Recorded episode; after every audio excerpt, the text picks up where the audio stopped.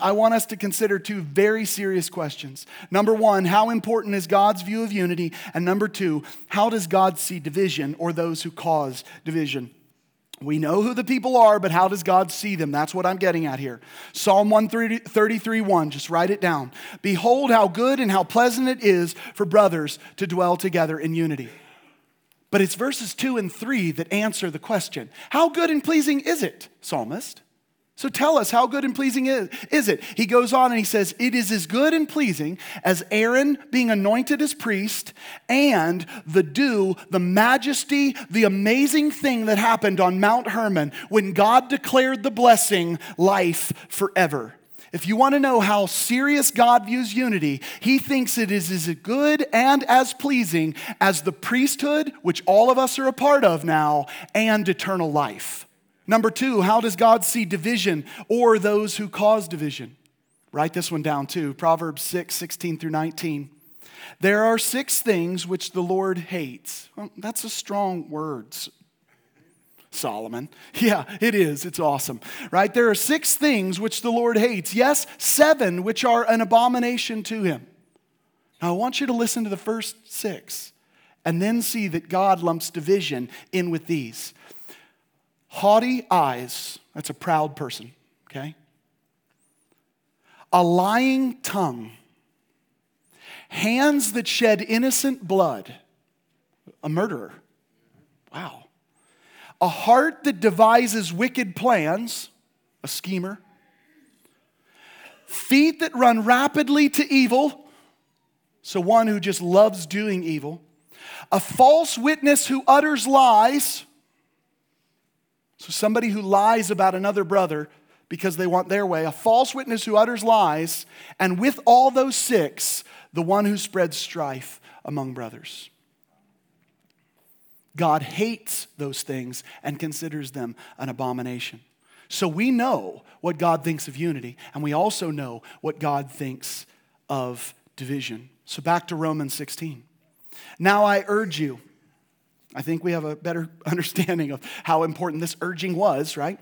Now I urge you, brethren, keep your eyes on those who cause dissensions and hindrances contrary to the teaching which you learned, and turn away from them. For such men are slaves, not of our Lord Jesus Christ, but of their own appetites. And by their smooth and flattering speech, they deceive the hearts of the unsuspecting. Let's take a, a, really important turn towards maturity. Notice it's the unsuspecting that are targeted here. False teachers, heretics, those who like to divide are just like what we would say in our modern world. They're just like bullies and just like abusers. They pick on the weak. That's what they do. They prey on the weak. But knowing this helps us to understand not only the Christian value of maturity, but one of the most important reasons behind it. And that reason is so we need to be mature so that we won't be duped by these liars by these cheaters, by these thieves, by these dissenters. Why? Who are they preying on, church? They're preying on those who are unsuspecting. What should we be? Vigilant Christians. We should know God's word. We should grow up. We should learn what we need to learn so that we can understand God's word. The Corinthians were not these people. In 1 Corinthians chapter 3 verses 1 through 3, Paul writes to them. He says, "And I, brethren, could not speak to you as to spiritual men, but what? But as to men of flesh, as to infants in Christ." I gave you milk to drink, not solid food, for you were not yet able to receive it. Indeed, even now you're not yet able. Poor guys. But what was the problem? Well, we didn't have enough information. No, no, no, no, no, no. Paul planted this church. Paul has been intimately associated with their growth. They just choose to do wrong. They choose to not listen. Indeed, even now you're not able, for you are still fleshly. How does Paul know that they're still fleshly? Look at what he says next. He says, For since there is jealousy and strife among you, are you not fleshly? And are you not walking like mere men? Divisive people are the problem. And divisive people can prey on the innocent. And sadly, the innocent can then become divisive too. Do you see this, church? It's It's powerful. Paul goes on a few chapters later in 1 Corinthians. He says, Brethren, do not be children in your thinking. Do not be children in your thinking. Uh, he goes on, he says, Yet in evil be infants, but in your thinking be mature. Okay? In your thinking, you need to grow up. You need to be mature. The problem with immaturity, uh, the problems with immaturity are multifaceted, but our, our context says that the problem with immaturity is that it makes for an easily divided people. We've got to be super careful on this. This was the problem in the Old Testament too. In Jeremiah's day, God's people were uh, an absolute mess. I, I, encourage you to study the book of Jeremiah, it's very powerful. But in Jeremiah chapter 4, verse 22, it says, uh, For my people are foolish, they know me not.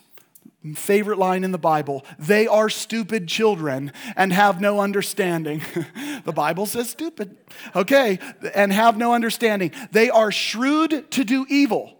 What are they plotting and scheming to do? evil. They're shrewd to do evil, but to do good, they do not know. Wow. If you know any of the history of Israel, then you know that while Jeremiah and his contemporaries were preaching uh, God's truth and calling Israel and Judah to repentance, false shepherds had crept in and they were declaring this was their message. Oh, God's not that serious. Peace, peace be upon you safety. It's going to be okay. It's all going to be fine. Don't you worry about this. Even while these people are living in sinful rebellion. Church, hear me clearly. This is exactly what's happening in the church today. The church at large looks no different from the rest of the world.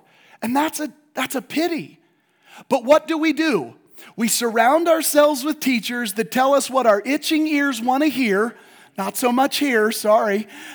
We surround ourselves with teachers who tell us what our itching ears want to hear. And here's what happens people tell us while we're living in abject sin, while we're living in utter sinful uh, wickedness, we hear teachers say, hey, we're all just striving, we're all going to get there, and nobody's ever trying to get anywhere.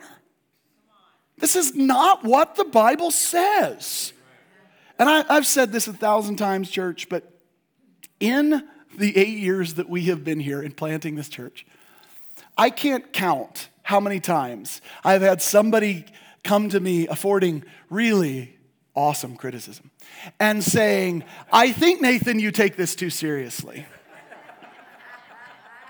I can't tell you how many times I've heard those, that criticism.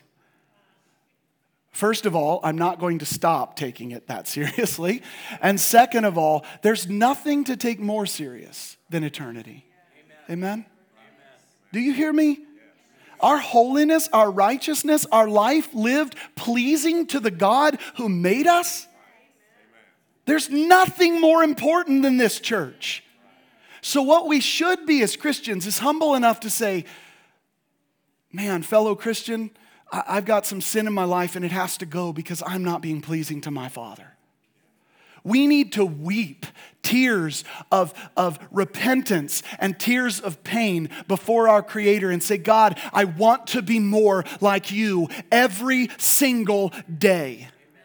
The church doesn't need a bigger sound system, cooler lights, or a more attractional model. It needs holy people.